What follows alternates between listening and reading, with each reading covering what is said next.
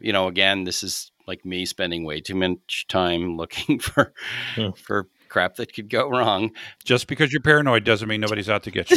Correct.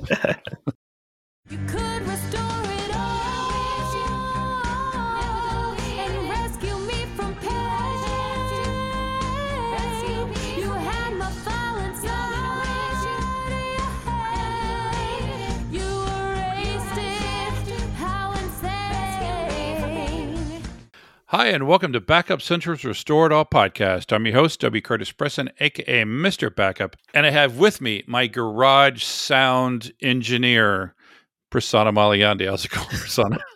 I'm good, Curtis. I love your projects that you do like every week.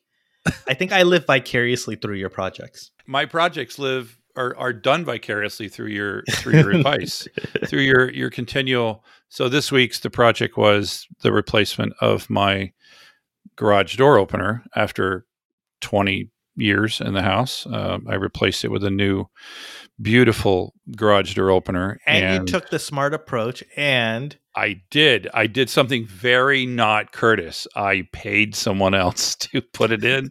I paid $99 for, to Lowe's to have it installed. And that is based on what I saw this guy do, who told me it would probably take about an hour and 15 minutes. So three hours later, I said, wow, that's the best $99 I ever spent. Would I be exaggerating if if I told the audience that I just stand in my garage and push the button and open and close the door? No, it would not. And I'm not surprised because you sent me a text after it was done with just the sound of the garage door opening so and beautiful. closing. You're like, It's so listen to it. It's so quiet. I quiet. can like record podcasts in there now. it's just you know, the old one was the the worm screw type, Yeah. and now I have the belt driven, and it is it's like ten decibels. It's it's So- ridiculous. so now that you saw the guy do it, Mhm. next time you're up in the Bay Area, why? How about you replace my garage door you what, opener? Which I will give you ninety nine dollars to have someone, have someone else install it. It is time to pick this week's winner of the ebook version of my new book, Modern Data Protection by O'Reilly and Associates. Remember to be eligible for this drawing, all you need to do is subscribe to my mailing list on backupcentral.com. Then each week, I will pick one of the new subscribers uh, to receive this free ebook, courtesy of O'Reilly and Associates. Once again, I forgot to do this last week. I'm going to pick two winners this week, and the winners this week are Travis Mills and Andrew from. I'm not sure how you pronounce that, but it is a consulting company in Canada. So uh, you should be receiving separate emails from me. Congratulations. And to the rest of you, good luck next time. And uh, all you need to do to be eligible is subscribe to the mailing list on Backup Central. See you soon. So uh, we we have a very special guest this week, don't we, Prasanna? oh my God, Curtis, you have been like bursting at the seams. We've been talking about this guest. I know a lot of time I always say things like, "Oh, we have such a special guest," but I, I honestly, and we've done what? How many podcasts have we done now? 124. Yeah, something like that. 124 episodes. In 124 episodes, I, I can't think of any other guest who has been essentially mentioned in every podcast. Oh yeah. And that is what we have here today. So let's introduce him and bring him on. So, after being a, a film photographer for 15 years, he became a digital photographer for, and he's been that for 20 years. And he's also a fellow O'Reilly author. In 2005, he wrote the book, The DAM Book Digital Asset Management for Photographers. And he and this book are credited with coining what term, Prasanna? Your favorite term, Curtis, the three, two, one rule. Absolutely. and so he, he's a bit of a celebrity here uh, on the podcast. He's now been specializing in digital asset management for all that time and is now the chief product officer at Tandem Vault. Welcome to the podcast, Peter Krogh. Thank you so much for having me. And wow, coming in right on the garage door thing. It's uh, it's super close to my heart. You, I literally was working on my garage door all weekend. Oh, really? That's funny. Yeah, I, I so I I had recently I'd replaced all the hardware, all the hinges, you know, on the the door, and then I decided to bite the bullet and replace the garage door opener. And oh my lord, it, it's it, it's it's oh it's like a, it's not. I can't even. I don't even know I'm in the garage when I, it's like a completely different garage. You're just going to So- want to go live there. I do. I want to go live there and just and, and also the the the model that I bought comes with the integrated MyQ functionality, so I So can get open Facebook on it? I can, yeah, I can get Facebook to open up my door.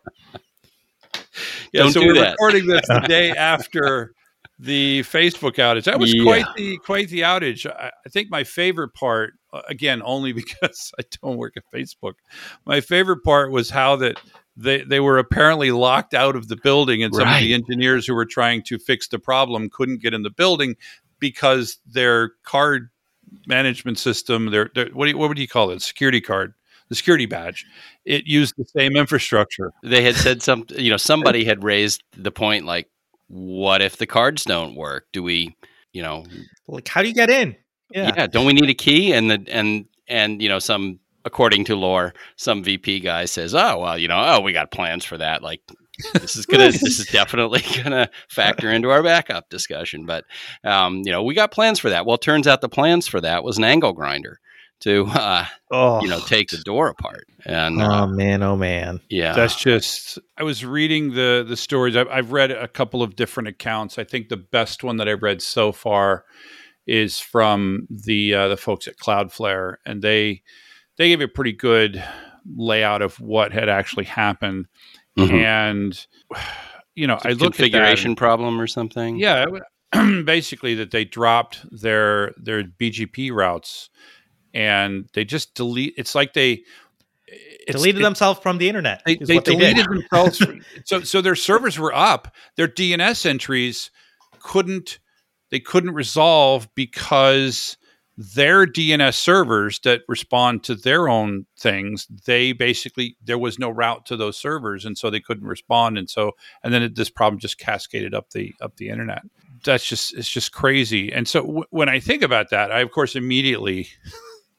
Course, immediately start thinking about the three, two, one rule. So the question is, so let's talk about let's talk about speaking Yeah. of lore. You, this this thing comes up quite a bit, and it's so it's so pervasive, Peter, that I was surprised to learn that it was coined only 15 years ago. Because for those of us that have been in the industry a while, that seems that seems 2005 doesn't seem like that long ago. No, no, it doesn't, and um, and yet it feels like an eternity ago. But um, so, what was happening when I was putting that book together? I came to it as as a photographer and was speaking to photographers who were among the very first group of people who had this problem of a ton of data that was absolutely central to their business that could be easily wiped out and um, and then I had been working with Adobe uh, as a an unpaid alpha tester back in the day, and and and so I started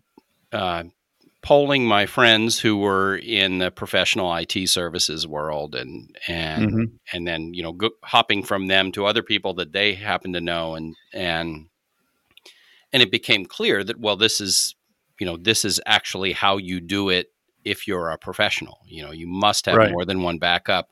You must you know have a uh, backup against multiple different kinds of threats and and then you know let's put ourselves in the shoes of we have a failure of the primary uh, what do we what's the next step and that you know um, and then uh, you know as with the title of the book i was looking for a catchy way to say it Mhm. and you know it's i did not invent the fact that three backups and an offsite backup and two Right. different um, uh, two different media types. You just sort of coined the term, I I just gave it a little catchy name, which Yeah. right? which you can have fun with on your Yeah. show, and and you know my my friends over at the Library of Congress use it all the time, and it it it actually has become sort of globally pervasive, which is is a fun thing for me. Yeah, no, that's pretty awesome. And just going back to what you were saying, like in the industry, people have been using like this forever, but I think it's just sort of taking it from the technical people and being like, hey, by the way, everyone should be doing this when you have important data. I think that's a key part of it. I I think that what you did there is a lot of the kind of things I like to do, which is to uh, distill a relatively complex topic down into something easy to understand for the average person. And I know that in the case I, you're you're saying that you, you you didn't necessarily see this practice among digital photographers, and I- would I would extend that to even to this day when I look at digital videographers, even people that are in the industry, like they're, you know, they're working for major studios. Uh, when I go around NAB, right, the National Association of Broadcasters trade show, does anybody remember trade shows? Yeah, Yeah, I what's do. I love them. Trade shows. I, I actually, I actually have. If if everything goes well, I will be in Vegas in December, and we will be doing the AWS Reinvent. reinvent in December. I, I- need to throw out our usual disclaimer. Prasanna and I work for different companies. He works for Zoom. I work for Druva, but this is not a podcast of either company. The opinions that you hear are ours. Please rate this podcast at ratethispodcast.com slash restore. And if you have interesting things to say in our all of our favorite subjects, then we want to have you on the podcast. So just uh, reach out to me at wcurtispreston at gmail or at wcpreston on Twitter at NAB, I was seeing that many of the booths they were advertising things like how fast they could do storage, how you know how easy they could make your job, but they didn't advertise things that I thought were important data protection features. Right. I, I was really surprised at Striped RAID, it makes your hard drives fast. Yay. exactly exactly right Until it doesn't. yeah until it doesn't and and so it sounds like that that problem you saw that in the digital photography world Yeah, it, and you know it's an interesting. Um, I assume you're a, a crossing the chasm person, and you know this is definitely a crossing the chasm moment, or it was, where you know here's here's a need for a thing that actually has turned out to be an, a thing that everybody needs, but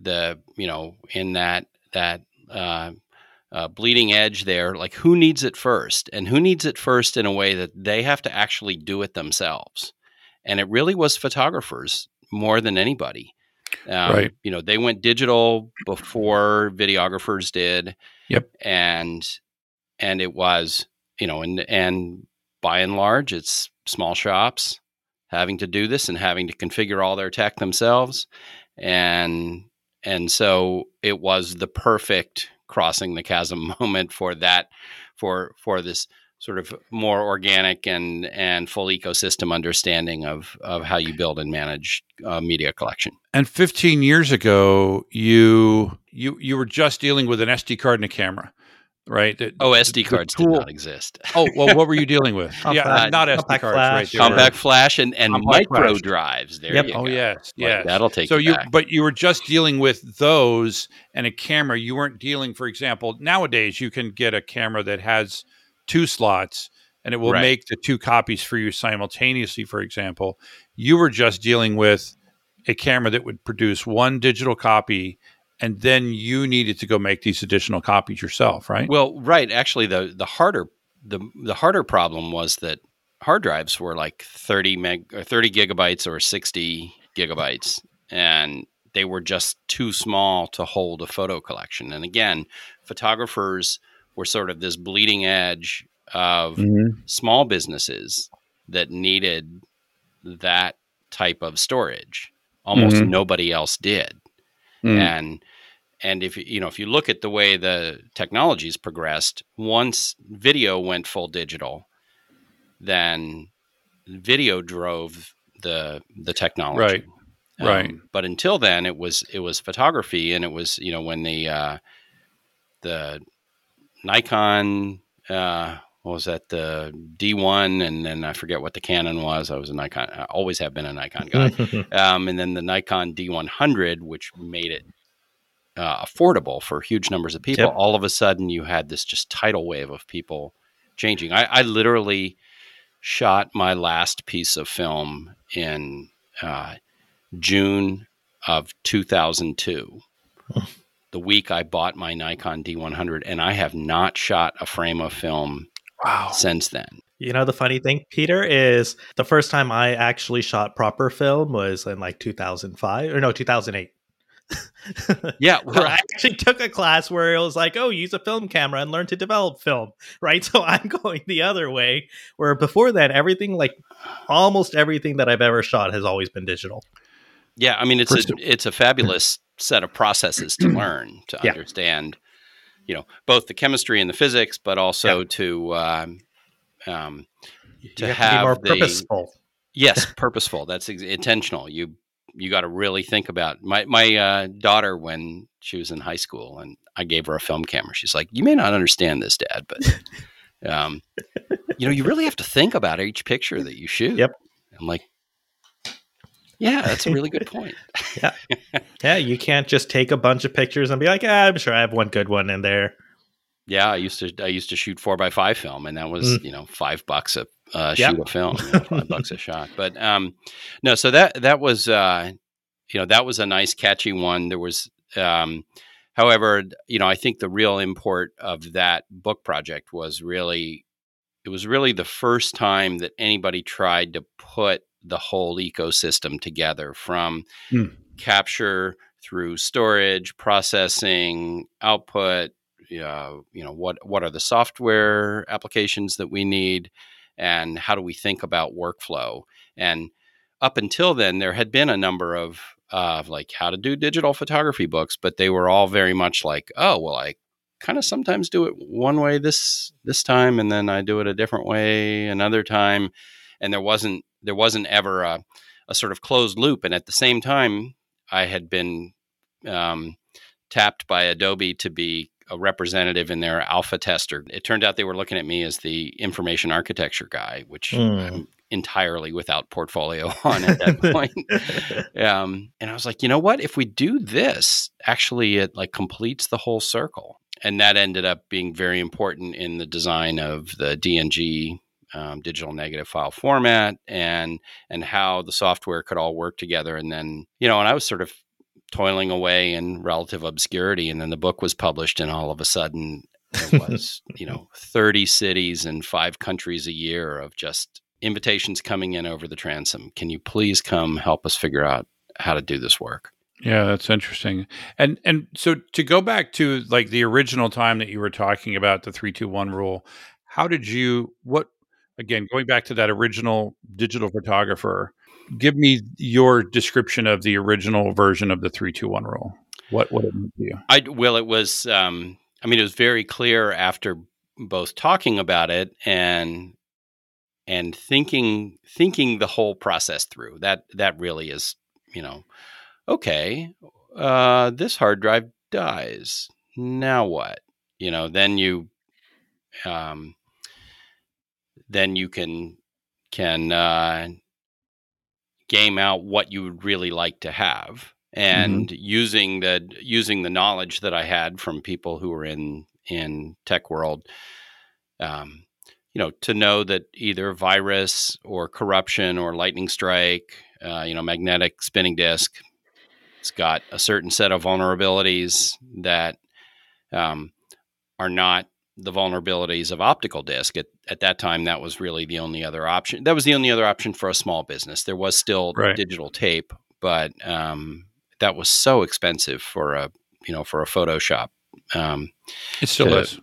to under to implement. Um, and uh, I, I got to say, there was a uh, my first big digital job was like a a six figure job for PBS, which was a lot of money for me at that point. And I had shot this giant campaign with hundreds of people coming through the studio over like five days, including like senior PBS executives who were part of this whole thing. And I had a hard drive fail. And- oh no. and uh, this is before I had written the book, you know, and I'm, and and it was like, wow, this is unrecoverable. And I called up my assistant. I'm like, Darren, this, you know, like terrible news. You know, I'm out of business. He's like, oh, dude, I got way too nervous about all that stuff sitting on one drive. It's all sitting on that other drive in this, in, Nice. you know, in the strong room. I was like, oh, okay. Thank you, Darren. You can work for me forever. And uh and then I was like, okay, I really got to get a handle on this. I mean, that was almost disaster. Yeah. Well, and I'm sure as you're in the middle of doing all of the shooting, right? Your first thought isn't, oh, I need to make a copy of this data to put somewhere else, right? It's, oh, I need to make sure I get everything I need done. Well, it's Yeah. yeah, and it's like uh, you know, this hard drive is probably gonna turn on tomorrow, be fine. right? Yeah. You know, and uh, but then as soon as you you know what I really like to do is take stuff apart all the way down to the elements, and and when you look at when you you know if you're sitting around with a glass of wine and thinking like, what kind of hazards could create failure, then it's not it's not that hard to get to a point where you say, oh well, you know, all hard drives have this problem. Yeah. They could all be infected because it's Right. rewritable media. Um, and because it's magnetic media that could be plugged in, you know, one lightning strike could fry everything in your house. It, it's really interesting that your you know your desire to to write what you wrote was born out of a near tragedy which and the same is the exact same thing is true of me. So my my foray into backup and recovery started with a near tragedy. I i had been the backup guy for a 35 billion dollar bank and we lost the production purchasing database for the company. And it turned out that all of the backups had failed due to a misconfiguration error, or a configuration error that I had made because I hadn't been fully trained on the way that things worked. And luckily, this one person, Joe Fitzpatrick is his name, somehow waved a magic wand and somehow got some stuff back. And we didn't lose everything. We lost something like three or four days worth of purchase orders, but we didn't lose the entire database. But that was the moment when I said, that will not happen to me again. Yeah. I'm going to learn. It was an Oracle database, and I will learn everything there is to know about Oracle database, and and from that, or from backups of, of an Oracle database, and from that, I I wrote the you know eventually would write the book and so on, right? Yeah. So it sounds like we had we had a similar thing. So when when you when you think of the three two one rule, when when you say th- it's three what? Is it three copies of each file? Three copies of the data. And for most of my audience, that is a, a file based understanding of what the data right, is. right, okay. Do you consider the production, the original source, as one of those copies? So the like the original source file of a photo or video, yes and no. I mean, if it has been transformed in a way that the work that has been done to it is, you know, is where the value resides. You know, if you took the million image files that are sitting on uh, my server and you stripped away every bit of metadata and every bit of image optimization and every bit of you know collection creation and all of that and then and curation uh, you would be stripping away a gigantic amount of data uh, you know, a gi- gi- gigantic amount of value from from the collection Gotcha. So it's whatever that final version of your asset is or your file is, right? That you would consider a Or I'd say the current the current or current the current version. version. yeah Yeah. yeah so it gets it gets weirder as the as the world has has changed. So this is um, an interesting thing that we can't do with with visuals here on an audio podcast. But um, in the 2009 version of my book, the cover depicted a photo collection as a simple sphere of photos. Like this is just a big ball of my stuff. In the uh, DAM Book 3.0, it's actually not just a sphere, a single sphere, but then there are other spheres off in space. There's it's like the a multiverse. And then there's Hmm. and then there's a lot of tinker toys plugged in that could be people, ideas, connectivity, um, you know keywords, other data, and and when you think about what a media collection is now, there really is there is both the original source media files, uh, which have a ton of value and have a ton of value to keep and be able to reprocess later. But the true value is actually not just in the the you know curation and the and the metadata tagging that would be happening in in the primary version of that collection.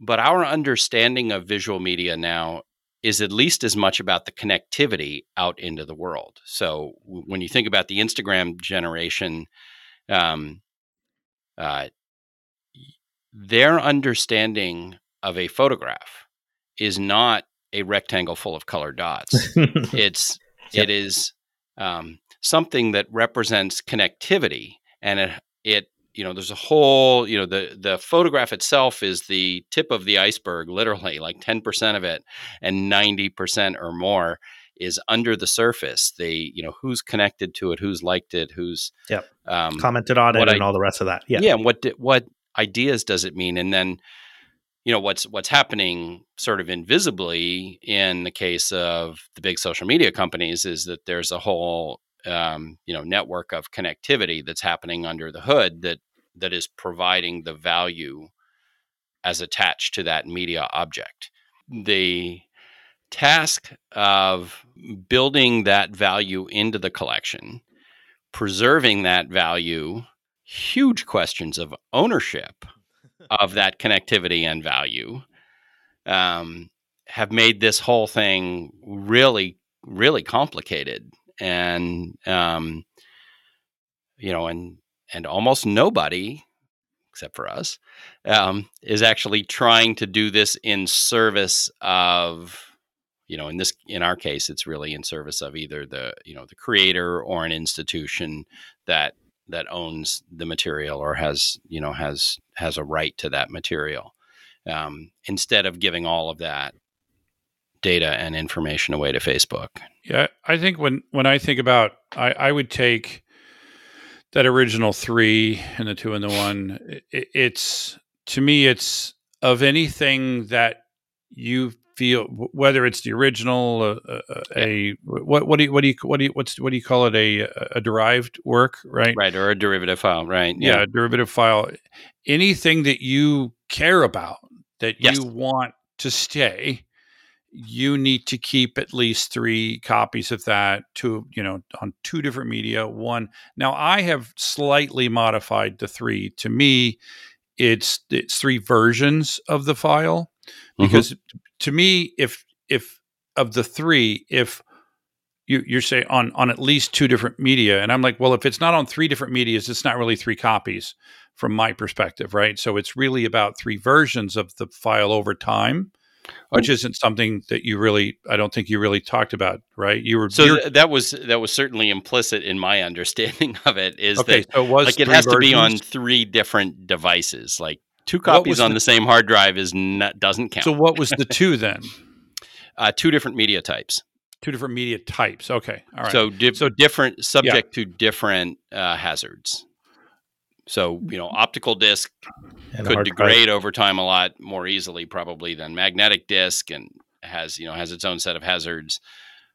But Yep. it's not going to be infected with a virus after it's been written, for And, instance. and I think that too is something that that maybe I haven't paid as much attention to, mainly because at this point we're all using the same media type, but it's meaning cloud or meaning hard no, drive. me- meaning it's disk. It's it's it's hard drive. It's either a hard drive or it's a it's solid state.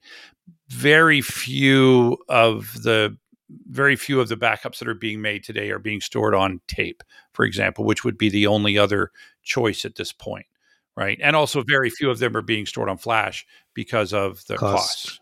Right. And and so for me, you know, my my uh, typical advice these days is that that second media type is probably best to be cloud. It has finally gotten cheap enough to say that, um, Right. You know, if you've got access to a service, you know, in photographer land, there's there are definitely services that can uh, back up your entire photo archive for a very reasonable price.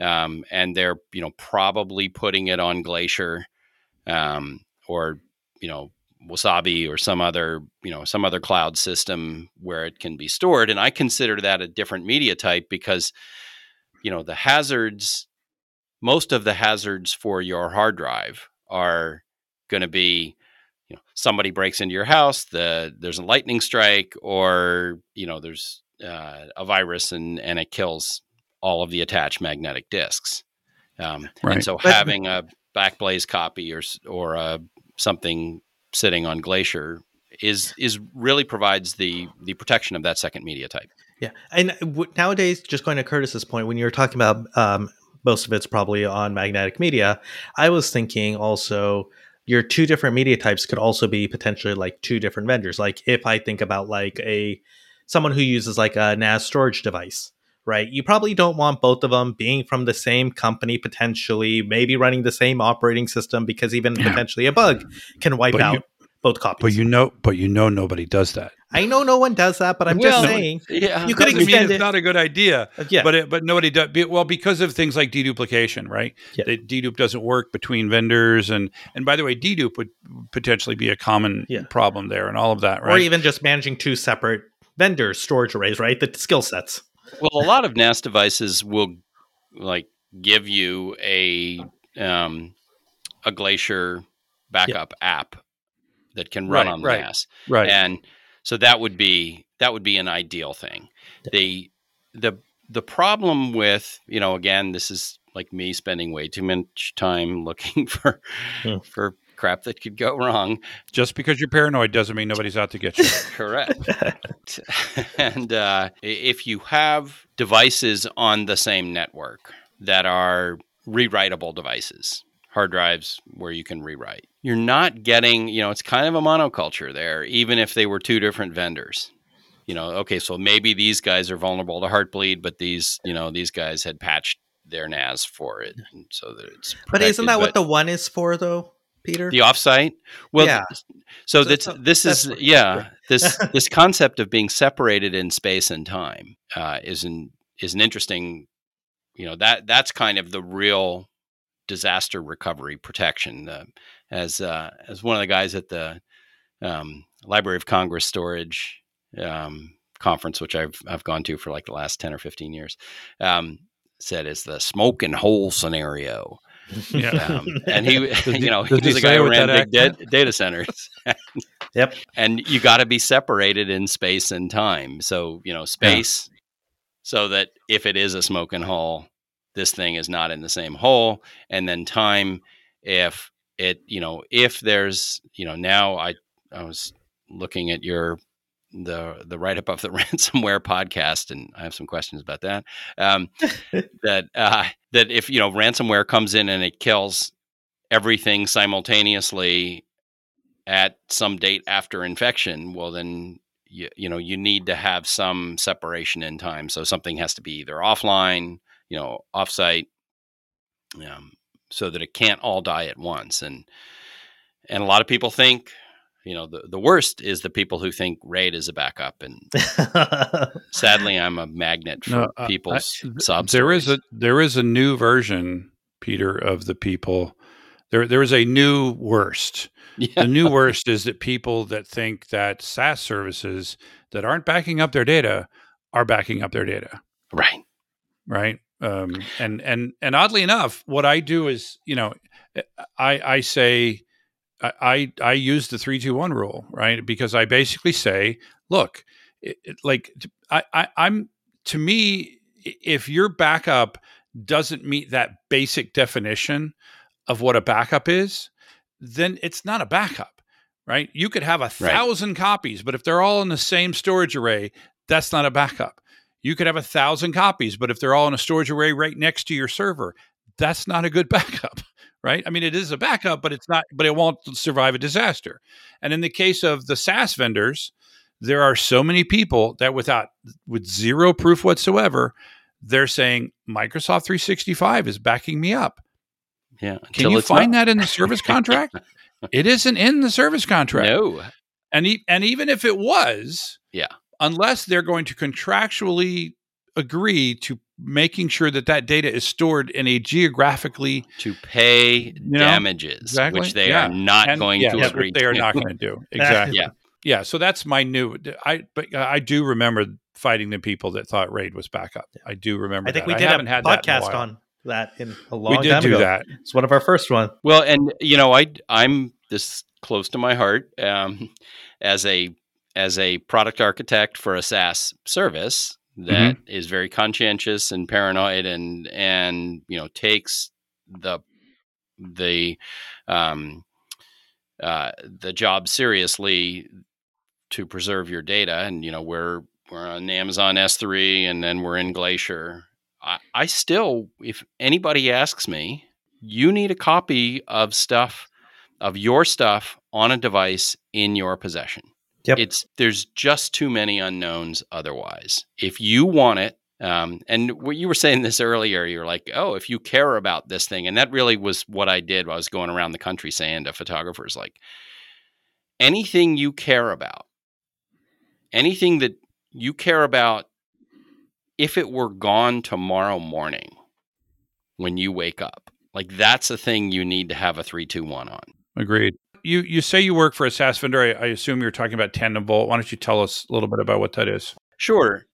The DAM Book 3 is actually written as a cookbook for what the next generation of dam services need to do.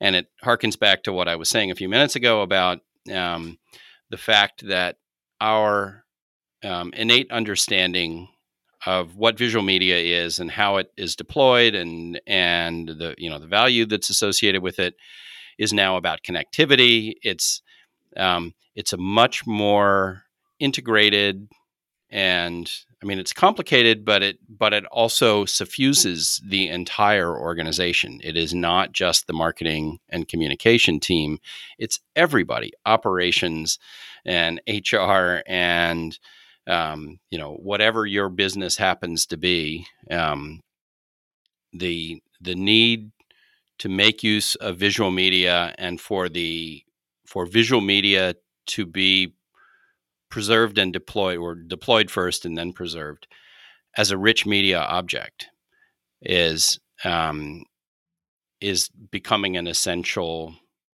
it's it's a lot like what happened when you know the Macintosh was first released in the early 80s and you know you go to the IT guy and say oh I've got this computer and they're like yeah come back to us when you have a real computer and we'll, we'll help support you.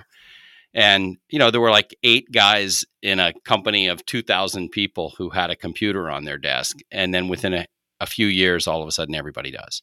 And and visual and rich media has actually become that. It is used for nearly every purpose by nearly every part of nearly every organization. And so our objective in uh, that's a thing i wrote a lot about in the DAM Book 3 and our objective in designing tandem vault was to build an application that was that had you know that data model underpinning the entire design philosophy from from the ground up and because I could imagine trying to retrofit that to the existing model would be like near impossible, just given all the additional ways that visual media is being used. You sort of have to re-architect it from scratch, right? Yeah, you absolutely do. And if you, you know, if you know anything about software development and multiple generations of software development and how uh, how gnarly that that Gordian knot is, then um, and you, there are just so many decisions that are made when you expect an asset management application, a collection management, your visual media application to be something that is serving the marketing department's few to many communication needs. And we're now in a many to many world. You need to actually bring in these media objects from everybody in your entire stakeholder group. And this is, you know, this is a thing that just sort of happened overnight. It's like everybody started bringing their Macintoshes into work, and all of a sudden, IT needs to support this, and they have no idea how to do it. And and you know, the document companies are not particularly good at it, and the dam companies are all built for marketing.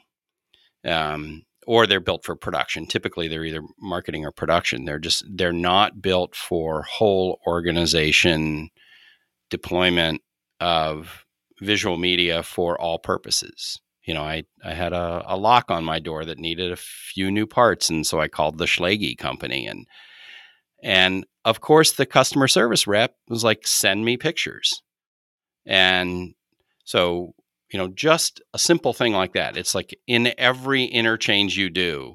You know, I go to Costco and my I say, "Oh, look, there's a cool new pen."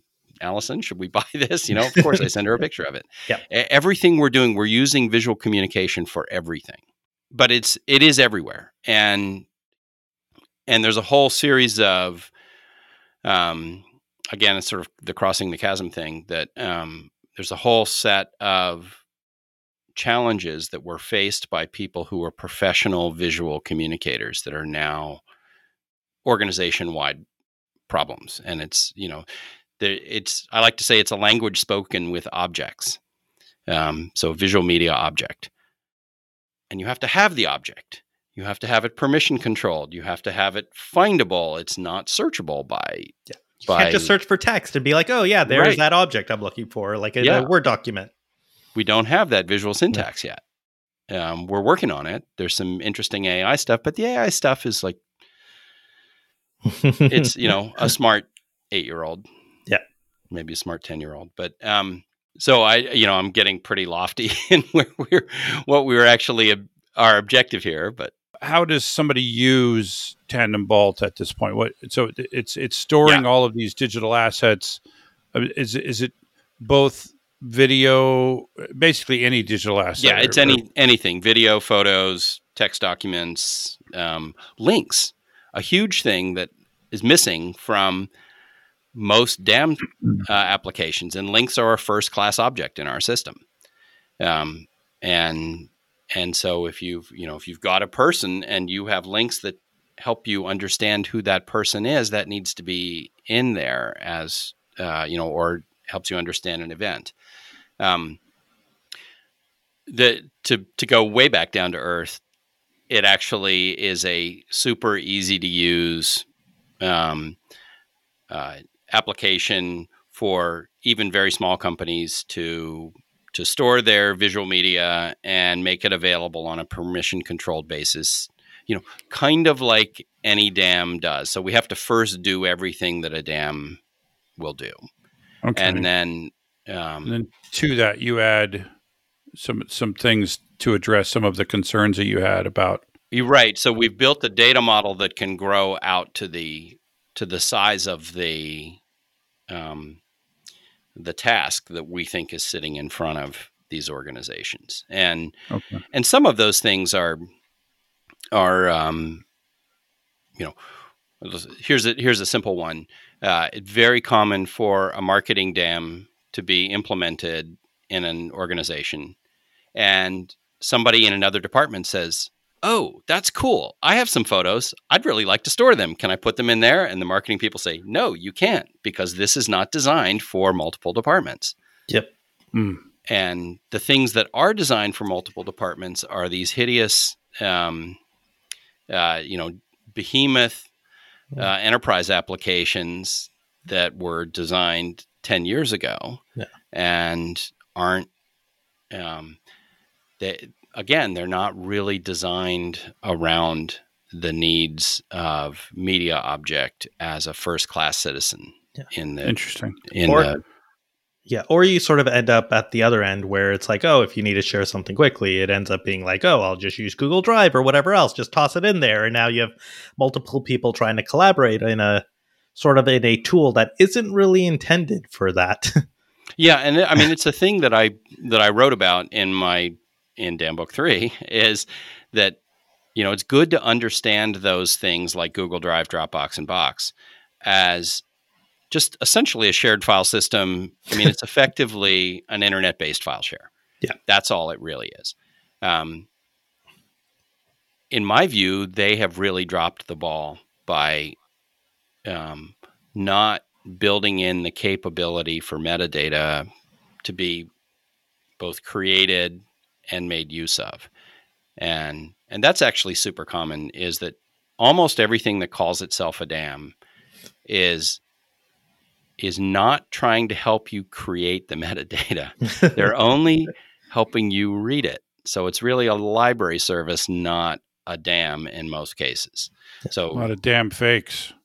I I mean, it's what a dam has sort of become like it's what people have settled for, and and they've settled Right. for these. You know, I won't name name names, but they've settled for some just pretty Right. horrible user experience. And I Um, noticed. I noticed uh, again something that I hadn't thought about. This idea, you, you have this structured crowdsourcing, right? So you've got Yeah. automatic sandboxing of uploaded material, reproval, rep, review and approval tools. it's very interesting. You know, it's a very feature-rich uh, product, um, and uh, yeah. So I, and basically, it can be found at tandemvault.com. Pretty easy to find. I'm I'm going down to Mexico next week to um, help uh, a friend on board, just because I get to go to this fabulous place in Mexico and see my good friend. Um, but uh, she runs an adventure. She and her husband run a cool adventure tourism business in the uh, bottom part of uh, Baja Sur, and um, they have all these guides that are out there in taking these people to these just fabulous places, incredible places. And it's essential for her to be gathering the information from these people, you know, to gather the photos and videos of both the the clients having fun, but also, hey, there's a you know hazard on this trail, or there's you know this thing needs to be fixed, and and these guides who are wonderful guides, they don't they're not particularly interested in their smartphones. They're they're the people who will live after the you know after the end of the uh, smartphones or whatever, and and they uh, and so that's going to be a really that's that's a great case in point for this, and and I'm going to have a lot of fun with that because they're you know they're not mostly not native English speech speakers, and so we're um, looking to to use that as a great case study for um, how do we make this super easy for these non-tech people to be able to contribute the material to the company library and and it's you know when you think about it for about five minutes it's just about every company needs this Yeah. you need the ability to accept material to have it easily rights tagged and subject tagged and flow into a place where you know sort of this was the pipeline that was open this is how it got here i understand how it got here i can ignore it if i want to ignore it or i can can look through it if i if i need to find something that that should be coming through this pipeline So do you do you need any help on this uh, trip? Curtis lives in San Diego. Hablo un poquito español también. um maybe maybe the next trip Okay. All right. Just saying. I'll get my Spanish better. It's I'm I'm at Spanish two right now. yeah well get to uh, when you're in five, we'll- when you're in spanish 3 you can come down Yeah. and join us All right. That sounds amazing. So, just one final sort of, Yeah. uh, as all of the, you know, I, I can I assume that the the service, you know, designed by the guy that came up with the term three two one rule has some backup integrated into it somehow. Yeah, I mean, at the moment we are, um, uh, you know, multiple Amazon storage. We we checksum files on the way in, Mhm. uh, and we put those into Glacier, and then the access copy of the file is sitting in S3, um, and it's uh, it's on a fairly near term roadmap to be able to uh, just replicate that whole thing back down to a device in your shop. Um, given the fact that it's a it's a collection tool for multiple people to be able to submit, Mhm. it's in my view it becomes an essential part of our function to um, to be able to aggregate that material back onto a device in your Right. possession and Right.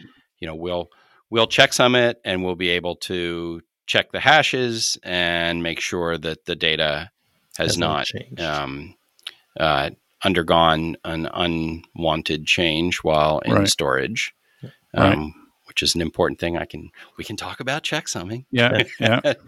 but but yeah, we're uh, we're very focused on that. It's it's uh, obviously it's a huge issue for me. Yep. Right. Yeah. It's it's near and dear to your heart. It's been fascinating hearing sort of the, you know, the the impetus of that, you know, the the origins and how your thoughts on it have changed over time, as have mine, right? You know, my thoughts of Yeah. in terms of where. So what I've said is three or more versions. Uh, Yeah. again, I, I I default to versions for the three, and then on at least two different media, right? Now, and I know you you always focused on two different media types. I I, I can't argue with that. The uh, other than to say that logistically it's very difficult to do that these days, right? But but I can't argue with that logic at all. And then the one that I will that you and I both will go to our graves saying is one of them needs to be somewhere else. Right. Yeah, I don't absolutely. I don't use the term offsite anymore. I just say somewhere else because sometimes the only copy is all on the cloud, so offsite doesn't really apply. But I just say make sure it's stored somewhere way far away. What were you going to say, And- Prasanna? And I know that we're getting to the end of this, but I wonder if the one needs to be tweaked, especially with the cloud world these days. I know, Curtis, you and I have talked about it needs to be in a different account, in a different right, to really give you that ability to be protected like you would have had with old school tape. Yeah, to me the different account is about the two so like like separating the risks right um i agree i um because that putting it in a different account and a different region Yeah, that's what I meant. right, Different account, different the- region. yeah, different different different account different region because there there have been uh, peter i don't know if if you're aware there was a company called there's been a Code few different ones but the yeah there was a company called code spaces that was a service to store your code right it, it was supposed to be a safe place to store your Mhm. code and they were all in one amazon account and all their backups were in that amazon account and then hackers got a hold of them and literally and their company disappeared right um they, they, they gave a they gave a, a ransom demand and the the company tried to kick the person out of the account and he's like screw you and just deleted their account and they just and here, here was a company who was dedicated to storing other people's data and Yeah. they just ceased to exist one right so that's where we we focus a lot on on making sure it's in another account right Yeah, So that, and you I, know, I- yeah. you know, the the nice thing is that as a framework to understand your risk and security, it's a thing that has scaled. Uh, Yeah. reason, I think it's scaled quite well from, um, you know, the original, uh, the inception of like.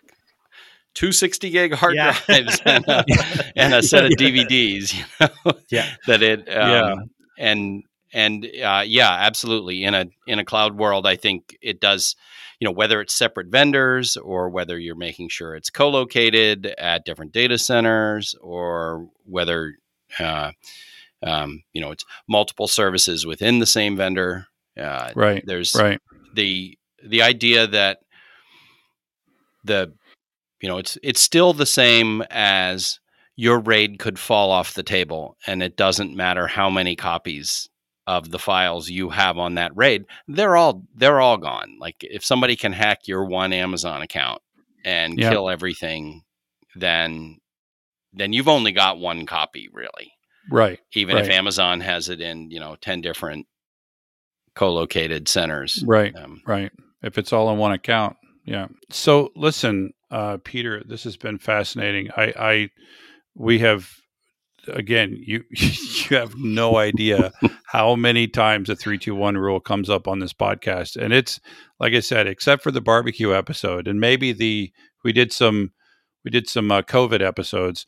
Uh, other than those episodes, it comes up in almost every podcast. and, eh, you know, it's just become, because it's, it's just such a easy way to basically say what you're doing is or isn't backup.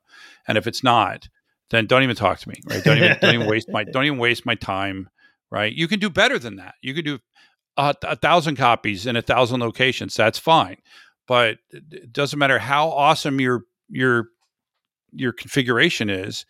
If it's not stored in multiple locations, Yeah. right, on and and and surviving different risk factors, then you know, don't even- don't even talk to me. So I, I just want to thank you for responding to our request and uh, agreeing to come on the podcast. Very happy to be here. It was it was a pleasure. It was fun. And of course, uh, you, Prasanna, for sometimes somehow it seems like you're arguing with me, but I don't. but thanks for thanks for doing that. Nah, I try to take a different perspective. Yeah, exactly. It's no fun when everybody agrees all the time. Yeah. exactly. Yeah. Anyway, yeah. Thank you, Peter. Dramatic tension. And thanks to the listeners, we would be nothing without you. And remember to subscribe so that you can restore it all. There was a file, but I deleted it. Too bad your backup system isn't worth a spit. Finally, I needed your backup. You had a chance to fix it, instead it's all jacked up. See how I'll write on Facebook about you. Don't underestimate the things that I will do. There was a file, but I deleted it. Too bad your backup system isn't worth the spit.